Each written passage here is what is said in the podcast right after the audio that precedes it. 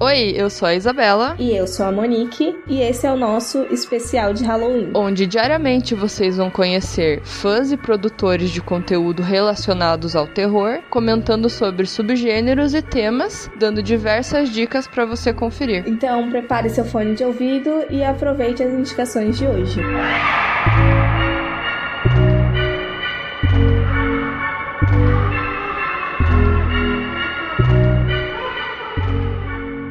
pessoal, tudo bem? Meu nome é Newton Rodrigues do podcast Que Diabo é Isso? E eu vou falar para vocês de um subgênero do horror que deu uma breve renascida aí nos últimos anos. Eu tô falando do folk horror, bem conhecido como horror rural. Isso, horror rural aqui no Brasil também é chamado. Galera, do que, que, se trata o folk horror? Como o próprio nome basicamente diz aí, né? São histórias que se passam fora dos ambientes urbanos, das grandes cidades. Que nesse caso, né, a cidade, os centros urbanos simbolizam todo mundo científico, pragmático, humano. Ou seja, né, a esmagadora maioria dos filmes, produções literárias do folk horror, tem como um cenário sempre um ambiente meio bucólico, naturalista, né? Que se contrapõe ao lado racional das grandes metrópoles, das grandes cidades do nosso mundo. No folk horror, a natureza ele é sempre um ambiente hostil e às vezes essa hostilidade, né, é mascarada por uma beleza dos campos rurais, dos cenários verdes, das cores, da natureza como um todo, né? A natureza é sempre uma representante máxima de um poder místico e mítico, totalmente fora do nosso controle, né? E é engraçado que como o sistema de moralidade, como a gente conhece,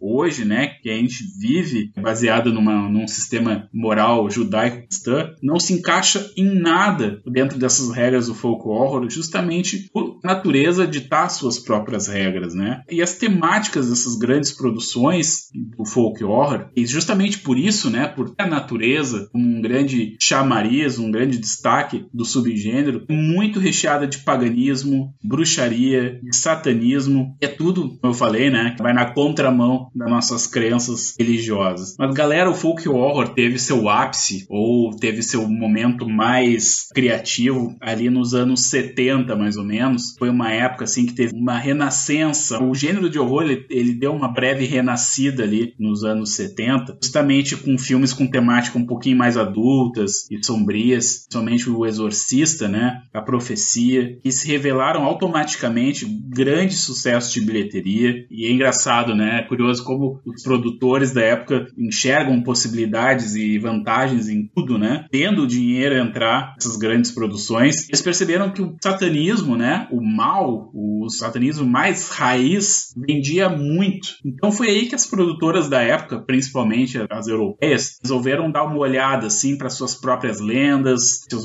próprios mitos, suas origens pagãs, fazer filmes que dialogassem um pouquinho mais com o seu público. O mais importante, galera, filmes extremamente extremamente baratos. A maioria das produções do folk horror custavam muito, muito pouco. Imagina, passava um cenário rural, umas roupinhas de época ali, e estava feito, né? Quisesse botar ali um grande nome, no máximo o investimento ia ali para um grande astro, uma grande atriz ali que fazia diferença no cartaz do filme, mas basicamente o folk horror custava muito, muito barato. E é engraçado que justamente na contramão do que estava acontecendo na indústria cinematográfica da época, que bem nessa época época estava surgindo a nova Hollywood. O que era a nova Hollywood? Era exatamente filmes um pouquinho mais autorais, né? Saindo um pouco daquela Hollywood clássica de filmes épicos, né? Então, estavam investindo muito em filmes autorais. Nessa época que despontou nomes como Steven Spielberg, Martin Scorsese. Então, o que que acontecia? Os filmes estavam cada vez mais inflados, orçamentos cada vez mais gigantescos, e foi aí que essas empresas, essas produtoras europeias, miraram no folk horror, miraram no, no gênero de horror mais barato, fazer render mais e ter mais lucratividade nas suas produções. E o sucesso foi imediato, né? Teve grandes obras que são indispensáveis até hoje, como O Homem de Palha, em 1973. Vocês até encontram aí em serviço de streaming. E, mas pelo amor de Deus, né, galera? Fujam daquele remake de 2006 com o Nicolas Cage, né? A não ser que seja para dar risada, daí tá perdoado, tá liberado. Mas um dos filmes que eu acho, na minha opinião, assim, um dos mais interessantes interessantes dessa safra, para mim, é o Estigma de Satanás, de 1971. Não por ser o melhor exemplar aí do folk horror, mas por ser uma resposta muito interessante da o, o Estigma de Satanás, ele foi produzido pela Tygon, que era uma, uma empresa europeia, né, inglesa. Foi uma resposta aos filmes da Hammer Films. A gente conhece, né, como os grandes filmes de, de horror aí dos anos 60, 70, que tinha grandes nomes aí como o Drácula do Christopher Lee, enfim, né?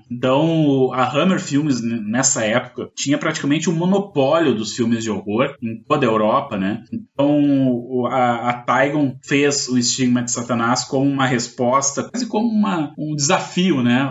Dizendo assim, olha como a gente também tem, a gente também faz filmes de horror competitivos e tá aqui o nosso exemplar de folk horror. Mas galera, o Estigma de Satanás, ele se passa num vilarejo da Inglaterra, no século XVII, e nesse filme um morador desse vilarejo, né, ele encontra um, um crânio estranho, meio deformado, assim, e um pedaço de pele que indica que não é de nenhum animal conhecido, assim, pelo menos ali dos camponeses. E o clima fica estranho, fica bizarro, e o juiz da cidade ele é chamado para resolver o problema, para ver o que está acontecendo, que mistério é aquele. E a partir daí começa a desandar a bizarrice, né? As pessoas começam a ser afetadas por uma espécie de poder sobrenatural, se cria um culto bizarro das crianças do local. É, é, é, curioso, é curioso o filme. E o filme ele tem uma ambientação assim super charmosa, assim típica ali dos anos 70, né? Aquela película fílmica assim dos anos 70, muito muito acentuada e tem uma atmosfera bem macabra e uma vibe bem psicodélica, muito típica, né, da, daquela ressaca dos anos 60 ali. Então ele bebe muito no psicodelismo sessentista, então já pegou e já incorporou também no filme, já, já tem um pouquinho desse charme dos anos 60 também. Então essa mistura toda aí faz o Estigma de Satanás um filme muito interessante para perceber como o subgênero, né, do folk horror tem um clima temporal de mistério, mas apesar de algumas coisas também não funcionar direito no filme, né, espero que vocês deem uma chance aí pro filme, deem uma olhadinha no serviço streaming, também tá disponível. Algumas coisas não funcionam legais ali, tem uns personagens muito canastrões e um final totalmente anticlimático ali, mas enfim, vocês vão perceber quando assistirem o filme. E o folk horror raiz mesmo,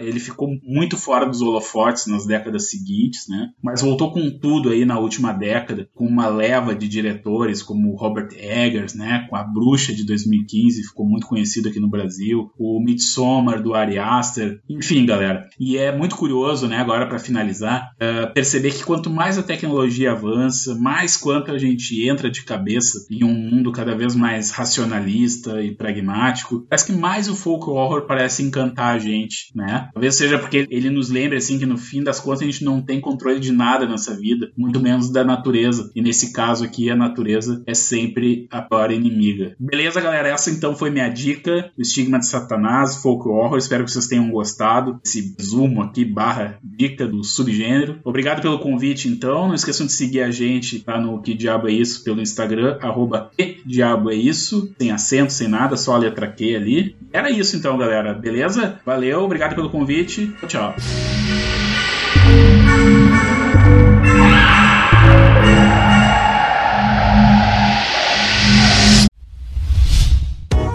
A iniciativa Podcasters Unidos foi criada com a ideia de divulgar podcasts menos conhecidos, aqueles que, apesar de undergrounds, têm muita qualidade tanto em entretenimento quanto em opinião. Por aqui você tem a chance de conhecer novas vozes que movimentam essa rede. Então entre lá no nosso Instagram, o arroba Podcasters Unidos, é só escolher e dar o play.